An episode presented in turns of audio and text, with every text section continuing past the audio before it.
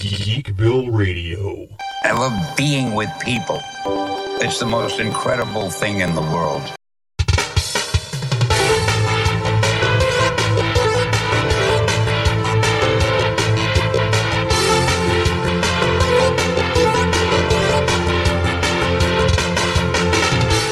Hello, once again, all you geeks and geekettes. This is Seth, aka Zandrax, the mayor of Geekville and the host of Geekville Radio, coming at you with a show full of news. We did a lot of spoilers our last episode, so we're sticking to news this time around.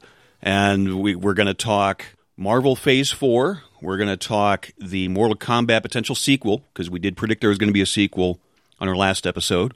We got a double helping of Green Lantern, and then we'll wind it up with a little May the 4th preview of the Bad Batch. Unfortunately, I don't have to do it alone. Once again, joining me from the nice soft padded cell in South Kakalaki, Crazy Train Jonathan Bullock. All aboard, ladies and gentlemen. And I guess a lot of people were probably expecting, as we record this on May 3rd, which means knowing Seth and having faith in Seth, he'll have it up by May 4th with his editing prowess. That they figure opening up a, a show like Geekville Radio on May 4th, it would be all Star Wars. Well, we're going to give you some Star Wars, but we're going to give you a whole lot of other stuff too. Sounds like a plan. And without further ado, let's get to the news. This week in Geek News. I haven't played that bit in a while, so anyway, this morning, as of this recording, May the 3rd, Marvel did release a highlight reel that kind of showcased their return to the movies, so to speak. The first half really was kind of a flashback of previous films, and what was kind of the nice icing on the cake was we heard a voiceover from the man himself, Stan the Man Lee.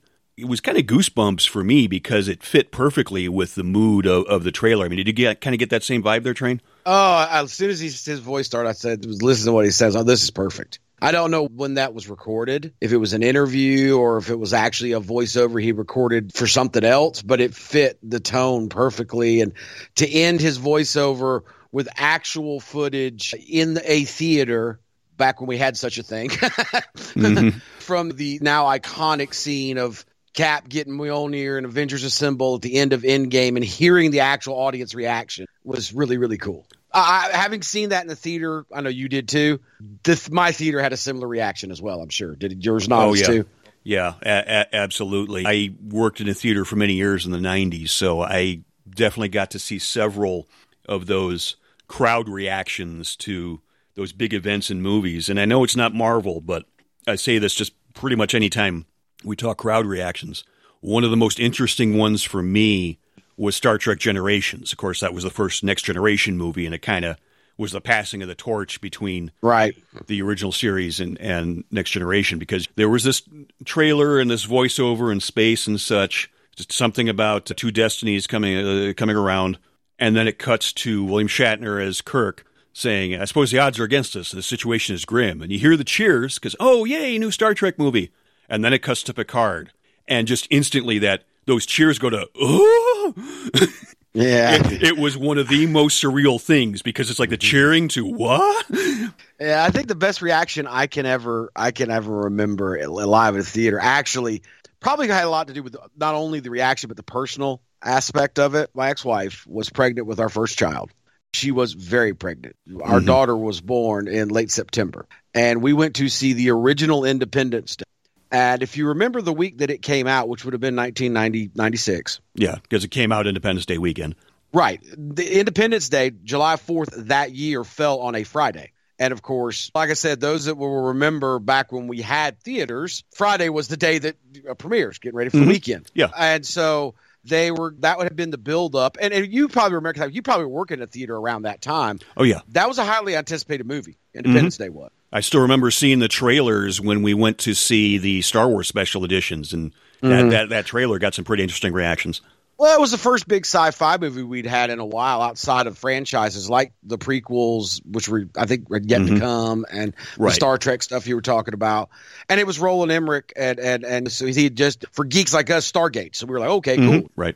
But I had heard a couple months, oh, it's going to drop on July 4th. How cool. As a horror guy, I always loved it when they would debut Friday the 13th movies on Friday the, on Friday the 13th. But mm-hmm. I digress. Well, then this is the first time I can really remember this happening they decided to move it up to the Thursday, to the third.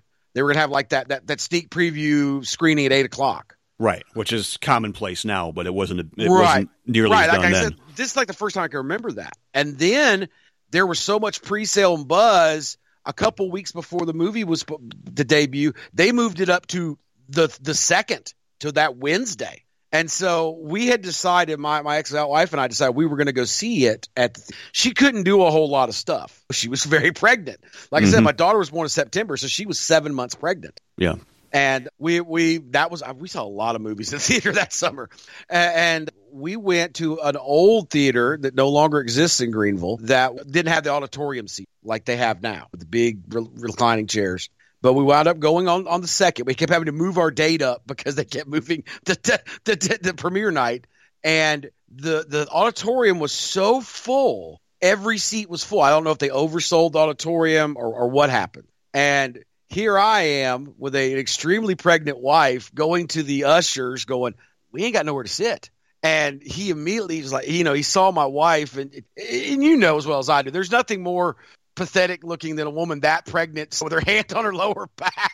You know, mm-hmm. Just- she looks like she's like not comfortable. right. He's like, "Oh, I'm so sorry, ma'am. I'm so sorry." And he runs around and he says, "Hold on." He went and got like this bench, basically, like padded bench that was in the lobby, and and brought it into the theater and put it behind. There was like a, an aisle behind all the seats, so you're supposed to like go and so you don't walk in front of the screen. And he basically put that padded bench in front of the little little handrail they had. So we sat on the bench and just leaned forward and put our like put our arms on the handrail. That's how we watched that movie. And every explosion, and of course that's a Roland Emmerich movie, so there's a lot of he's kind of like Michael Bay. There's a lot of explosions in his movies I have a love hate relationship with um, Roland Emmerich movies. because for this for that very reason. Mhm. Every time there was an explosion, my daughter would kick. But that scene, where, right after the alien like mind melds essentially with with Bill Pullman and the greatest president on film ever, and, and and he finally he breaks their little mind control and he does that that that great line, nuke them. Nuke the bastards! Road Warrior pop the entire theater because that was like that America moment. It's like, yeah, I never thought I thought nuclear nuclear annihilation would be cheered so loudly. but, but he was like, the scene I'm talking about, don't you? Oh, yeah, like, yeah, absolutely. Nuke, nuke, nuke the bastards, and everybody went nuts. Like, hell yeah, America. America, exactly, exactly. I do have to issue a correction here before somebody uh, sends us a 10,000 word blog post. I, Uh-huh. I, I double checked. Independence Day came out in 1996, which would have been before the Star Wars special editions because they were 97. right, I said I thought I thought they predated that. I thought they yeah, did. so I think it was Dragonheart that I, that I saw the uh, Independence Day trailers in front of. So just want to make sure I get Oh. that out there so be- before Uh, somebody okay. well, gets in our Dragonheart's case. a great movie too. Another uh, one of those lesser known Sean Connery flicks. You know, Mhm. Yeah, yeah. Back when they were like four movies in a row that all that, that Sean Connery made about King Arthur, or something to that effect. Interesting. You know, Six Degrees of of Kevin Bacon. Of course, the live action lead in Dragonheart was Quaid, and his brother was in Independence Day, and he would go on to star in the next big role in Emmerich movie, The Day After Tomorrow. So there you Yeah. go, folks. Yeah. little Yeah. trivia for you on top of our our biggest crowd reactions. But back to Marvel. okay. So I figured we'd go through with what we saw as far as this trailer because we we got not only all the movies, presumably all the movies that are going to be part of Phase Four, we got the titles for the first time. Obviously, we knew about Black Widow. We know probably as much as Marvel's going to let us know before the release. Same thing with Shang-Chi and The Legend of the Ten Rings.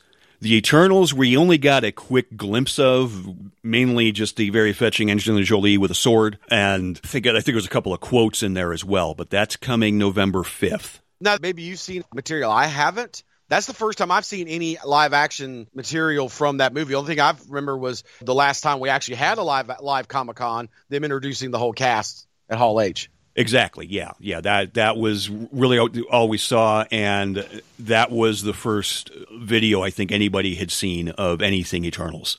So, so that that that was new. That's nice then. Mm-hmm. Yeah, yeah, and, and as we've talked about before, it looks like Eternals is kind of like bringing the mythology into the Marvel Right. universe as far as classic gods and such. Spider-Man: No Way Home. We did not get any video, probably because they're still filming it. I was completely like like floored by that one because I had mm-hmm. not. Once again, you, you you follow some websites. I don't. I had not heard a name on that. We all knew that they were going to do one more Sony Marvel crossover to kind of tie up Sony reneging essentially on well marvel probably had something to do with that too but i digress. We knew we were going to get one more. I did, but i never heard a name or a release date or anything so that was pleasant as a big spidey fan that was pleasant. Surprise. Yeah I, I remember the memes that came out of that because i figured it was going to have home in the title so it was like it was a crossover with homeward bound or all, all the different ways they could work the, uh, the word home into the title. And i think the title kind of gives it away with with the no way home. That's kind of where we are going to be with Spider-Man. I think from here on out in Marvel, mm-hmm. he's not going to be home anymore. But it, it, also isn't that one supposed to supposed to be about the multiverse and like they're going to probably introduce Miles Morales. That is the rumor. We do know that Alfred Molina is playing Doctor Octopus in there. So it's probably a cameo, but it wouldn't surprise me if there's some sort of throwback to the the Raimi films. Well, uh, No Way Home gives me a, a, a, feeling, and I could be wrong. It's all speculation here, ladies and gentlemen. This could be similar to Into the Multiverse, Into the Spider Verse, mm-hmm. the Sony animated, where Peter Parker, Tom Holland gets sucked into a multiverse is trying to figure out how to get back to our time. Right. That could be a great element to un- explain why we don't have Peter Parker in the MCU proper anymore. You know. And fitting that they would reach back to the Raimi films if that is indeed the, the rumor, because Sam Raimi is directing Doctor Strange in the Multiverse of Madness, which will be coming out in, in March. Right. One other thing about the Spider Man, you mentioned Miles Morales. I fully predict that at some point we are going to get a Miles Morales Peter Parker movie. I don't know whether they would introduce him in the same movie or make it separate or, or, or, or whatnot, but I actually fully expect a Miles Morales Peter Parker movie to be plural called Spider Men. To me, that's just too obvious to pass up. Yeah, I, I can see exactly where you're coming from. I wonder if they're going to go, if they do go with the multiverse idea and the Miles Morales in this No Way Home movie, how many variants of Spider Man do we see? Do we see as many as into the Spider Verse? Do we see Spider Man Noir? Do we see uh, Gwen Stacy as Spider Man? Do we see Spider Ham? All yeah. the different variations that we get. That's the one I'm hoping for most is Spider Ham. When I saw Spider Ham in the end of the Spider Verse, I was like, yes, they, they probed my brain for that one. Well, that's easy to pull off in animation. I don't know how you do that in live action unless you do a cameo like they did with Howard the Duck in the first Guardians. Right. Yeah. But Howard the Duck, if you blink, you'll miss it. But he is in that big, big group of, of fighters fighting Thanos at the end of Endgame. He is in there. Because he was in the uh, post credit scene in the second Guardians movie, if I recall correctly. That was the first one. Maybe you're right. The first one. Okay. Yeah. Regardless, it doesn't matter. I'll be with happy with whatever we get because I'm a huge Spider Man. I mm-hmm. would like personally to see Spider Man Noir. I don't know if you're familiar with the Noir universe. Yeah, I haven't read it, but I know what it is. It's that total 20s, 30s detective vibe. Yeah, it, it is, it, and it's all very black and white. So it's most of your street level heroes. It's Luke Cage, it's Danny Rand's Iron Fist, it's Daredevil, it's Spider Man, Kingpin's the main bad guy. But really cool. And it's kind of weird to see Spider Man using guns, but.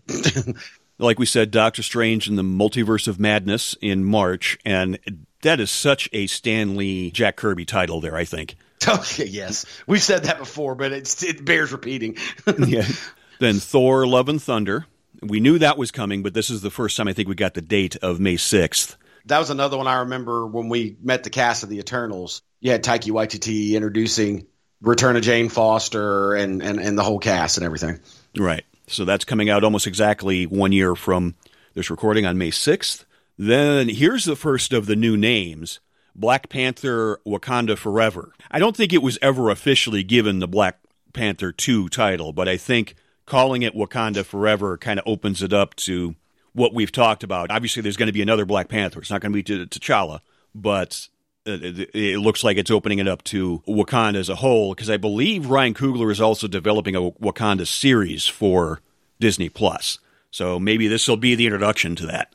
With T'Challa, however they're going to handle writing him out, uh, I think based on Falcon Winter Soldier, based on pretty much the entire you know country of Wakanda and their outside of T'Challa and Shuri and their importance to this Marvel shared universe they've created in the films, this makes sense that you focus more on the whole country than you do mm-hmm. just its leader. And maybe their hand, like you said, was forced because of the unfortunate passing of Chadwick. But yeah, I look forward to it. I think it's going to be. Yeah, I, I think so too. It would not surprise me if they start to bring in the lore that's been brought in in the recent comics. And I haven't read that much Black Panther. I do have a couple comics that I've bought in the last uh, couple years, but mm-hmm. I know that they had developed Wakandan gods, so it's kind of like a mythology of Wakanda that's being fleshed out as well.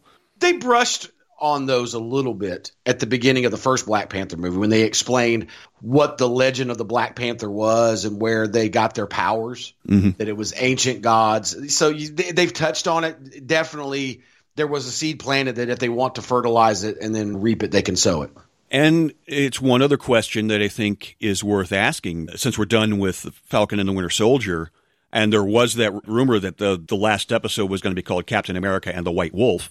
Do, Is this where Bucky goes? Does Bucky return to Wakanda and he's officially the White Wolf again? That could be interesting. Uh, I, I, I, I'm fine with that. I don't know how. I don't know what kind of deal uh, Sebastian Stan has. I think he has a couple more movies on his on his contract. and I believe he has also gone on record saying he's willing to play Bucky for as long as they want him. So, Yeah. He's and he's also rapidly becoming one of those like we talk about with Harrison Ford, John Schneider, and some others, where he's kind of just hit that 35, 40 and he stopped aging. yeah, yeah. And he, yeah, so probably 20 years from now, he's still going to look 35.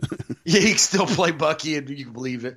And they, though I don't think Bucky, much like Steve, is immortal.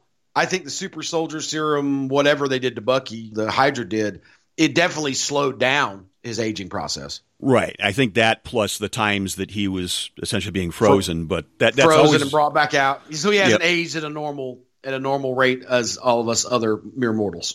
right. After all, he's he's 106. right. Another new name that we got was the Marvels instead of Captain Marvel 2. And I think that's pretty clear that it's being called that because it's going to be Captain Marvel and Miss Marvel, who, of course, is getting her Disney Plus series. There's actually some photos that leaked of Kamala Khan in her comics accurate outfit. So it- it'll be interesting to see another character go from the TV show into the big screen. And of course, we've talked about. We both think this is just the natural outside of secret secret invasion. This is the natural play, next place to see Monica Rambeau pop back up. Right. And I, I'm, I'm thinking probably Photon is what they'll probably call her. Hmm. Yeah, yeah, that would make sense. And then in February of 2023, we'll have Ant Man and the Wasp: colon Quantumania. So Quantumania is running wild, brother. Exactly. You, you talk about a, about Stan Lee name. That's not a Vince McMahon name. I ain't ever heard it. I was like, what? Are we getting pro wrestling in this one? Quantum Mania. I wish I could play that guitar riff from the classic WrestleMania from the late 80s. This just reminded me like those those bad old tractor pull commercials we had here in the South in, the- in the eighties. Sunday, Sunday, Sunday. yeah, that would either be uh, Larry Supermouth Huffman or Jan Gabriel doing the voiceover. yes, exactly. Sunday, Sunday, the tractor pull, the Truckazilla. it's Quantumania. exactly. but the way Paul Rudd plays the character and and the comedic vibe that they have in that particular franchise in the MCU, it fits. It fits. Mhm. And and Michael Douglas, as serious as an actor as he is, I think he embraces it as well. Don't you?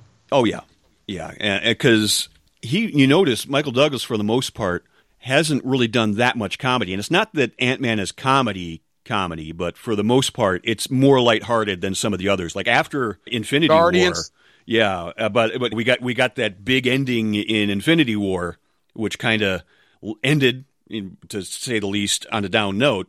Then we got once again a much uh, more upbeat, much funnier movie in Ant Man and the Wasp. I remember they even But put it's that in the trailer. It's Down just like, note at, at, at, at the Stinger with with Janet and and and Hank and and the Wasp all getting dusted, but it, it is what it is.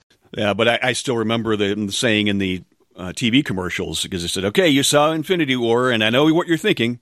Where's Ant Man?" You know, Paul Rudd is just the perfect guy to pull that off. Oh, yeah. He's, he just yeah yeah another one of those guys I think stopped aging at about thirty mm-hmm. I was during during over the over the holidays I, or, or over Halloween I was doing my normal gazillion horror movies and I was watching his screen debut, which many people don't know is Halloween Six, the the Curse of Michael Myers. He hadn't aged since then, and that was like ninety something. He hadn't aged since Clueless, which was what 95, 94? yeah. Which was Yeah. I think his second film. I'm like, wow, he just has not aged. I, I still remember there was a meme going around that was if the Marvel Universe was in the 1990s and it was all the different characters and such. And they, I was telling people that they missed the obvious joke because they had somebody else other than Paul Rudd playing Ant Man in the 1990s. And I'm just like, he still could have done it. he could, could have very much done it. Yeah. Anyway, yeah.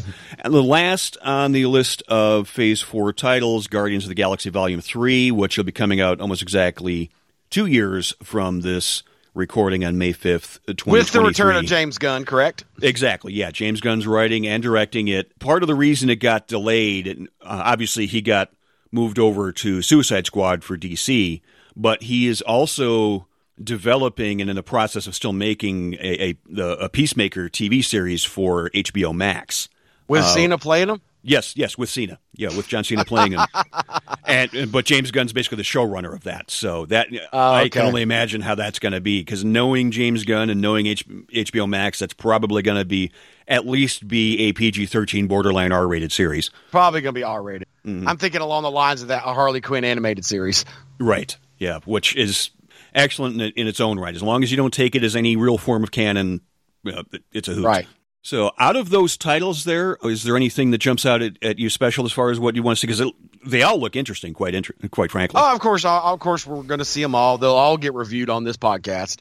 Like I said, for me, being a Spidey fan, Spidey is I've said before. Even though Ghost Rider is my favorite character, and I'm a huge DC Batman guy, Spider Man was my entree into the comic book. Mm-hmm. He was the first superhero I really dug. So, not having heard uh, a title or release date, that's the one that's got me most excited. Overall, though, not just any one particular thing, it is nice to see now that we have release dates, they are going to go back to what we expect out of Marvel. As far as uh, like like like titles and direction and such. Uh, no number. Uh, I'm sorry. Let me yeah. Let me expound on that. Number of, of, of movies released in a calendar year.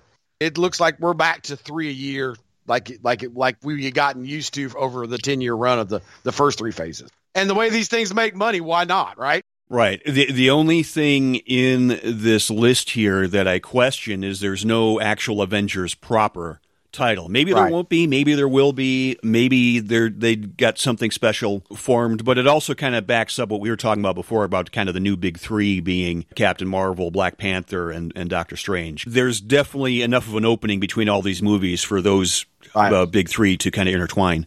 Yeah, I'm looking here, and the biggest gaps it looks like in between films would be Spider-Man and Doctor Strange. That's December twenty, December of this year to March of next year. So that's what about a four month gap there. Mm-hmm. Yeah, and then there's another big jump between uh, the Marvels in November of next year and Ant Man Wasp in February of 2023. So that's, that's only about, about three months. Jump. Yeah, three four month jump. So those are your two biggest gaps. I mean, heck, we're getting the Eternals and then Spider Man back to back, November and then December of this year.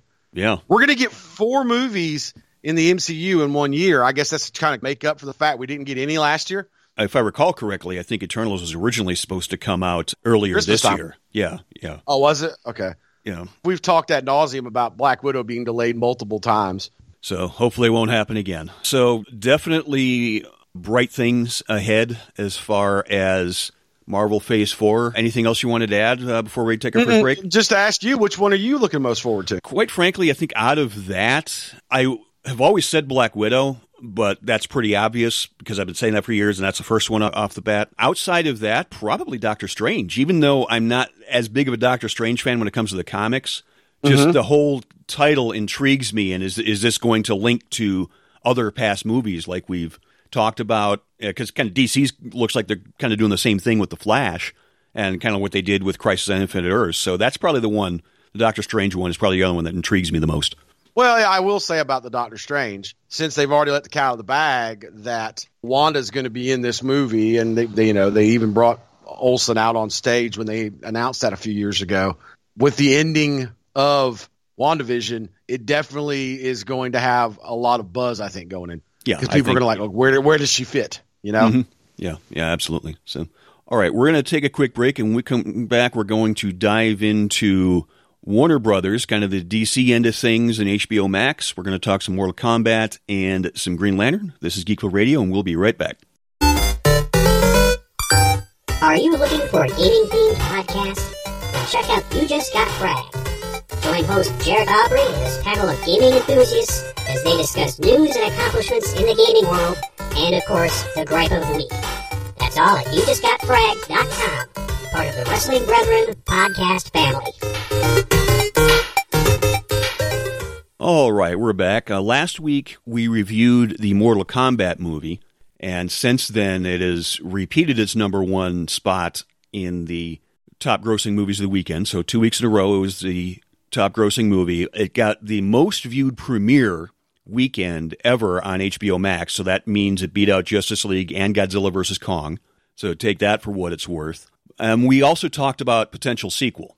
And I think we both had said that we would probably be surprised if there wasn't a sequel made out of this. Right. And there's a sci-fi.com article that I'm going to link in the show notes at geekvilleradio.com slash 283, where the writer, Greg Russo, says that he had sequels in mind when writing this movie.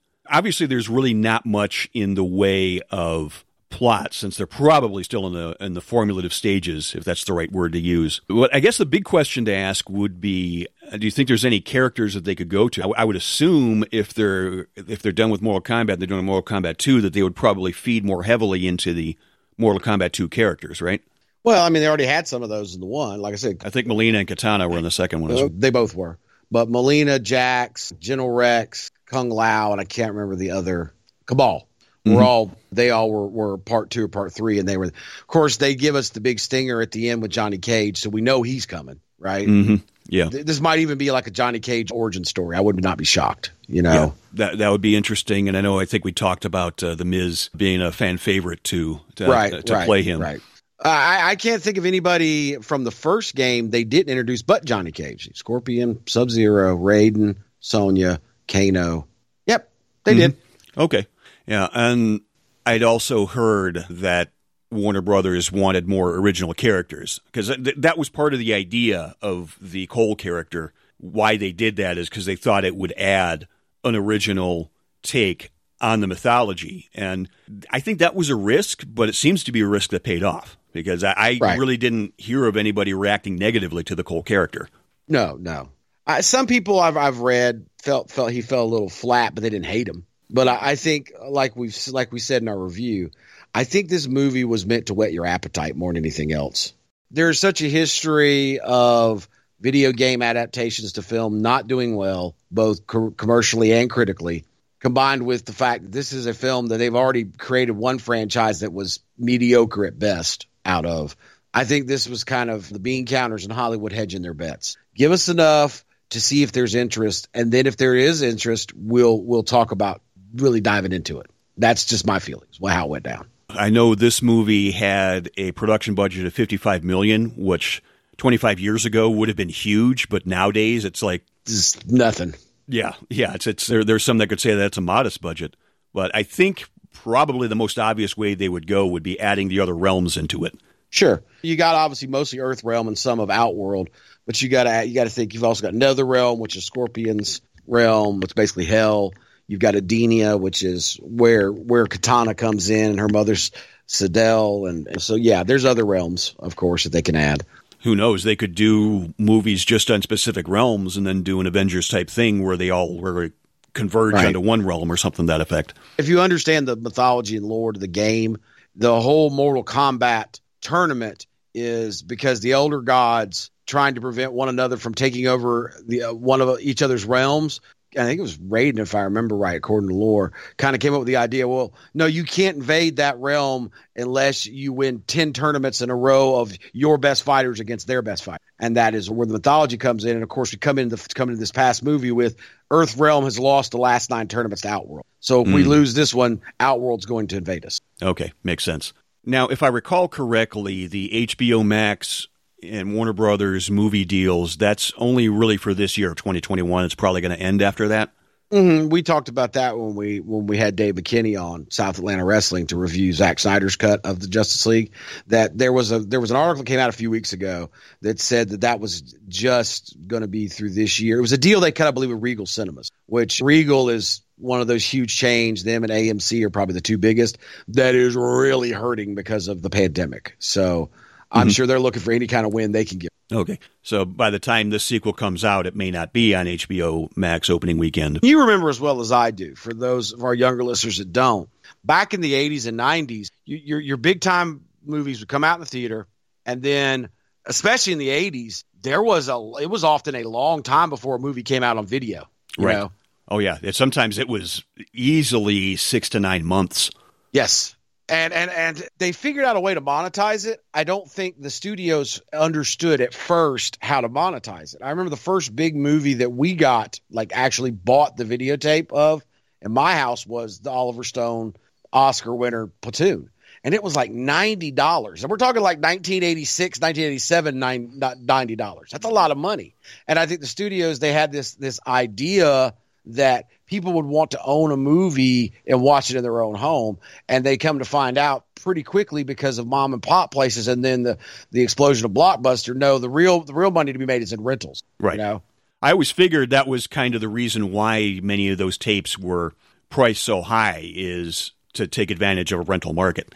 Maybe, maybe, but that's really where they made their money back, and they and and that that that kind of changed the business model. And then there were companies like Empire Films with Charles Band, who is a horror guy I love. He's the same company that did Trancers and the Puppet Master franchises. He made his whole career on having a studio that did nothing but direct to video stuff. But anyway, after the, the video would come out, it would still be another what year almost until it would show up on on premium cable channels like HBO and Showtime. Right. Yeah.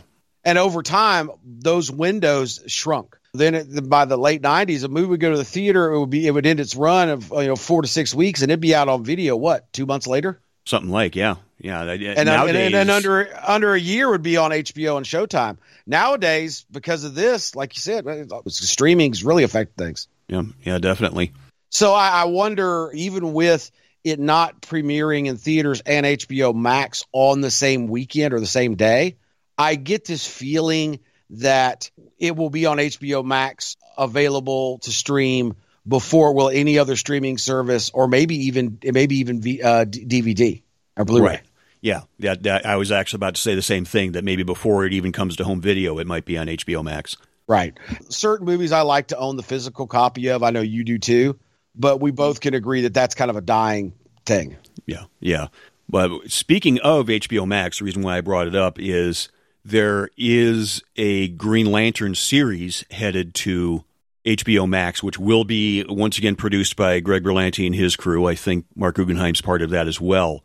Sure. I don't know if it's going to cross over to the other Arrowverse stuff, but the interesting thing is that not only is a series being developed, but there is still a Green Lantern movie rumored to be in development as well. And I think the reason why they're going with both is because the TV series for HBO Max is going to center around Guy Gardner and Alan Scott as kind of the, the mentor type character. It's supposed to uh, go back and forth between World War II era, because of course Alan Scott was the Golden Age Green Lantern, and then the more modern age would be Guy Gardner. And they actually have Guy Gardner cast, uh, Finn Wittrock, who is in American Horror Story, I believe. I think that's he where he he got his name from. He is going to be Guy Gardner. So, I uh, with you having watched American Horror Story, uh, what do you think about him as Guy Gardner? Yeah, he pulled off. You've obviously the key to playing Guy Gardner is kind of being a jerk, and I think Finn can channel that. I, am more interested to see who they're going to cast as Alan Scott.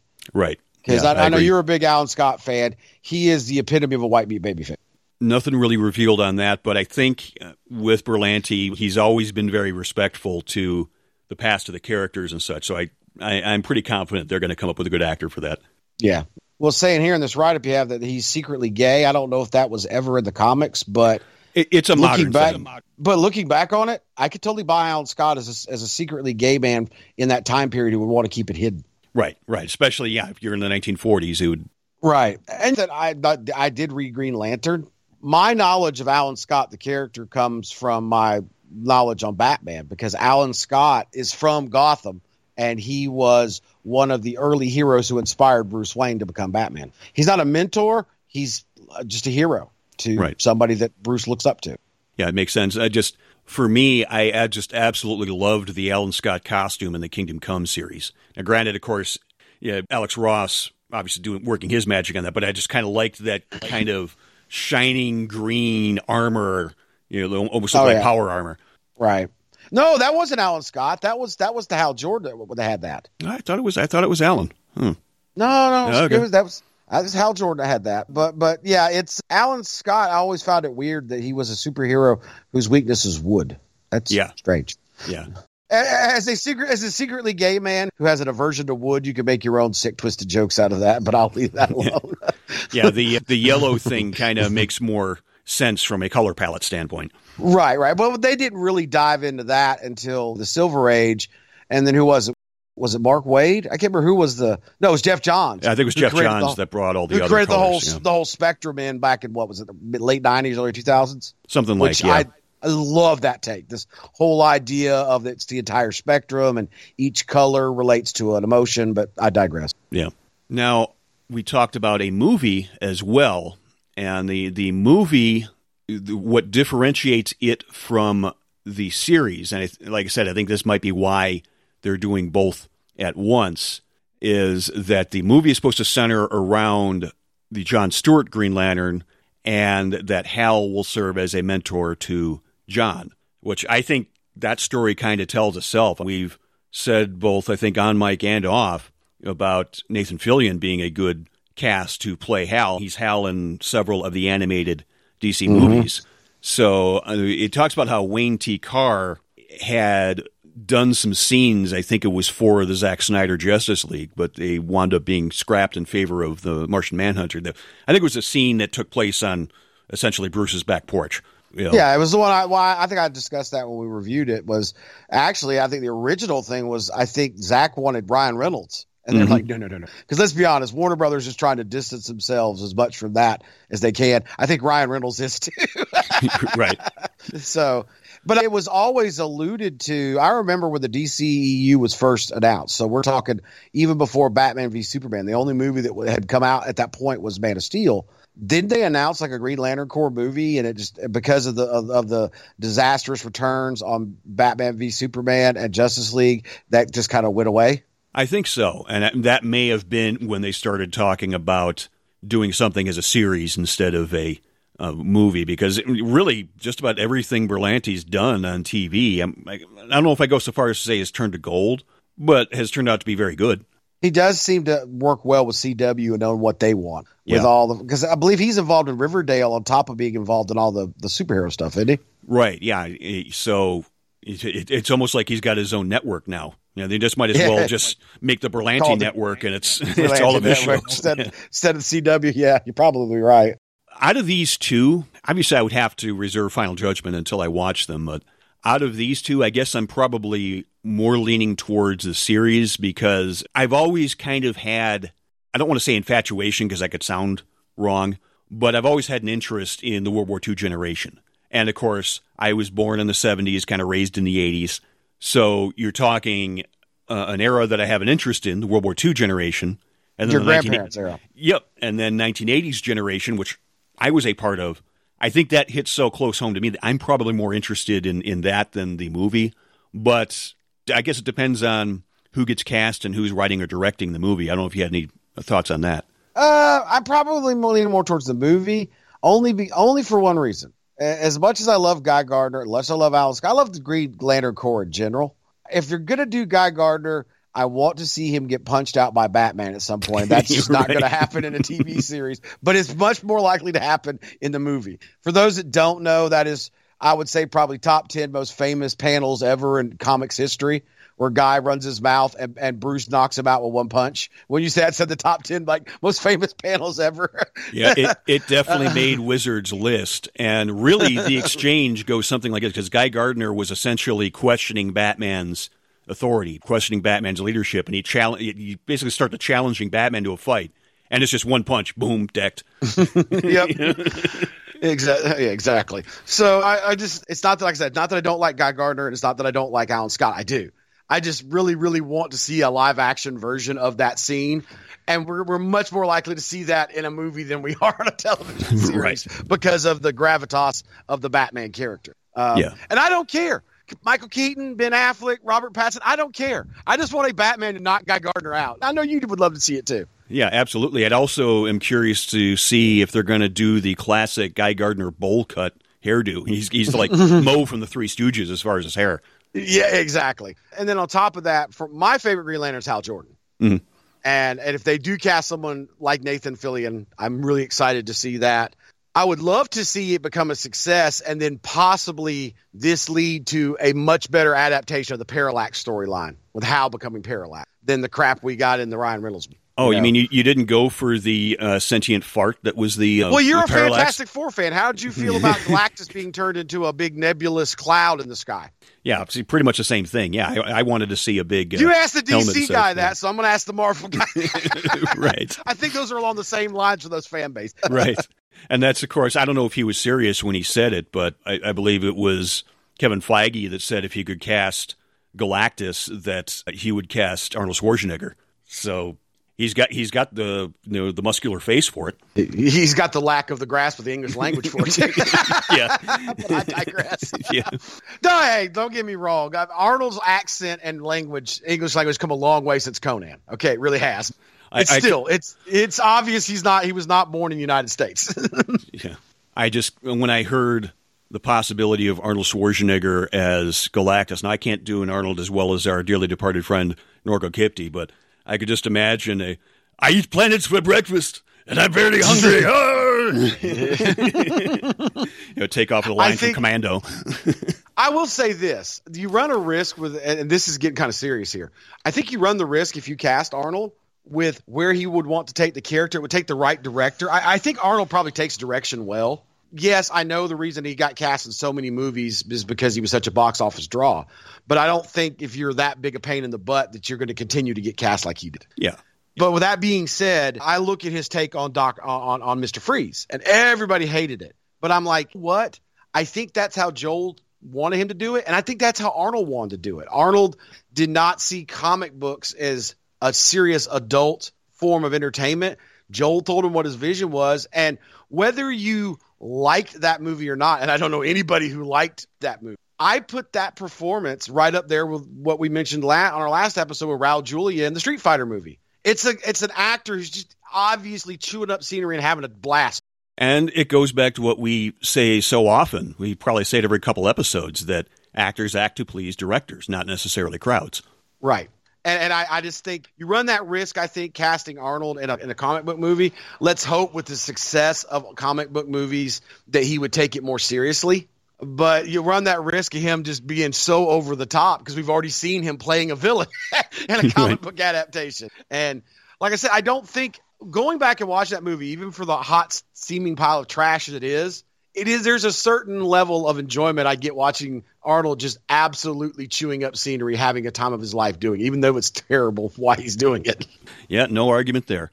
All right, we're going to take another quick break, and when we come back, we're going to dive into Star Wars again in pre- preparation for May the 4th. This is Geekville Radio, and we will be right back. Attention all Time Lords and ladies. Geekville Radio presents Examining the Doctor, a weekly look at everybody's favorite Time Lord, the Doctor.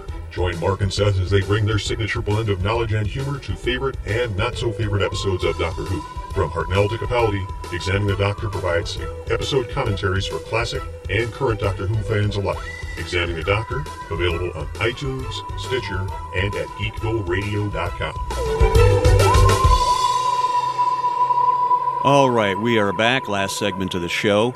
And just to kind of piggyback off that spot, we'll make our obligatory Doctor Who reference. Uh, Myself and Mark Short are working on the next installment of Examine the Doctor. We're going to look at the Lost series, Lost Story, The Faceless Ones from the Patrick Troughton era that was recently released as an animated reconstruction. So if you liked the past animated ones we did with the Macra Terror and the Tom Baker Shada story, there's more where that came from. That's going to be our, our next story, The Faceless Ones. So, Train, I know I'm kind of more into the Star Wars TV, especially the animated stuff, than you are. But mm-hmm. I figured it was worthwhile to talk about the Bad Batch because, again, May the 4th is right around the corner. Most of our listeners are probably listening to this on May the 4th. And the Bad Batch is set to debut tomorrow on Disney Plus. The premiere is going to be 75 minutes long. I don't know if that's just one episode or if they're going to do like what they did with Clone Wars, where some of the stories which took place over three or four episodes, they would just edit together into like an omnibus long Right. format movie. But uh, we'll, we'll see because the way it's listed as far as what is leaked from Disney Plus was that the subsequent episodes will re- release on Fridays. They'll be about a half hour long, and that this coming Friday it's listed as episode 102, and then the following will be episode 103. So it does seem to point towards the, The, the first sim- first being two episodes just put together. exactly, yeah, Uh, or just simply just one episode that's very long, and then if it goes to into syndication or something like that, they may chop it up from there. Right. But oh, Disney's not going to let anything go into syndication when they can play it on their own streaming service. Come on now.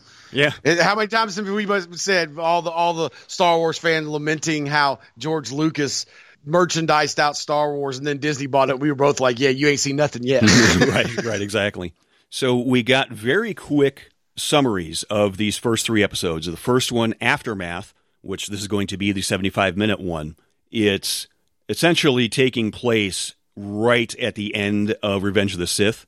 And you, you even see it in the trailer. They, they replay that speech from Palpatine where he's talking about the Republic being reorganized into the First Galactic Empire. Oh, you're talking about when he addresses the Senate first time, all scarred up after the Mace Windu encounter, Exactly, yeah. right before he almost loses to Yoda. But oh well.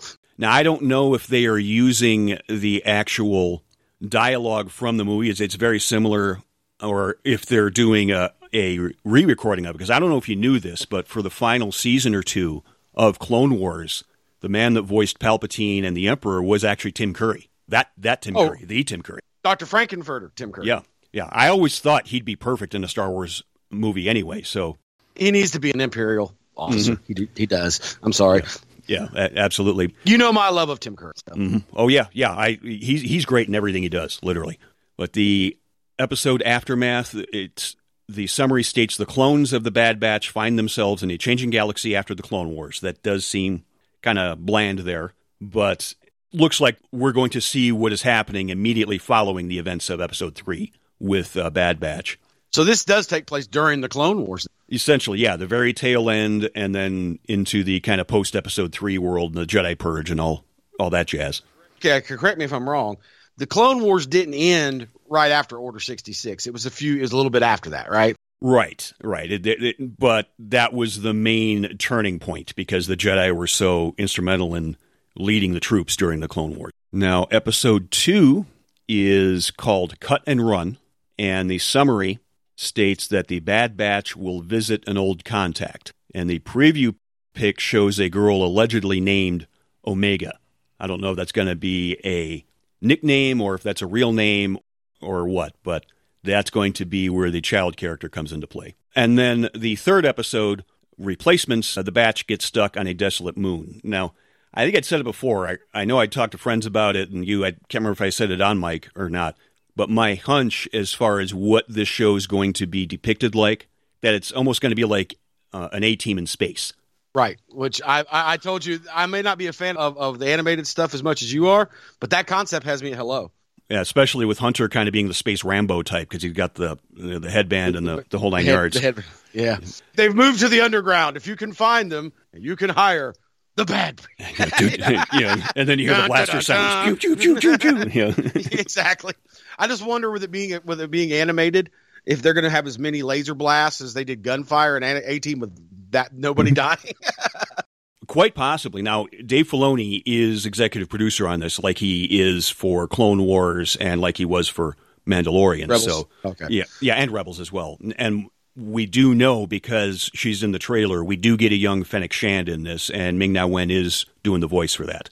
okay, cool. You know, so you get that kind of bridging. So, like I said, I'm, I, I know you're probably not chomping at the bit for something animated, but I think there's enough here to that sounds intriguing to you, right? Oh yeah, and I'm a Star Wars guy. That so even if I don't watch it, I will definitely be picking your brains and reading reviews online because I need to know the lore to to stay current. Right, right. I- Absolutely. All right, that's going to wrap it up for this episode of Geekville Radio. We will be back, like I said, within 24 hours. When you hear this, I'll have my review of the Aftermath episode. We are on social media, both Facebook and Twitter, at Geekville Radio. We're on all the plethora of podcatchers. You can find us on Google Podcasts, Apple Podcasts, Stitcher, iHeartRadio, you name it. Just look up Geekville Radio. You'll find this show as well as all of our spin off shows like Examine the Doctor, uh, Examining the Dead, uh, Lesser Known Geek Hall of Fame. and all those. And Train, if anybody wants to get a hold of you on social media, where can they find you? Of course, I can always be reached uh, on Twitter at crazytrain underscore JB. That's pretty much my handle across all social media platforms. So do a search for crazytrain underscore JB. If it has pictures of me as a wrestler or Jonathan Bolduc, it is me. I want to wish everybody uh, uh, happy May the 4th. I am a geek and I am a Star Wars fan, and it, that is one of the biggest unofficial holidays on our calendar. May the 4th be with you. Absolutely. So we are going to shut down the power here at the Geekville Radio Studios. Thank you, folks, for listening, and we'll talk to you again next time with The Bad Batch. Geekville Radio is not sponsored or endorsed by any product or company unless specifically stated. The views expressed by the hosts and or guests are purely their own and do not represent the views of geekvilleradio.com, a1-wrestling.com, or any affiliates. Some media used on Geekville Radio is the respective copyright of its publishers, all rights reserved.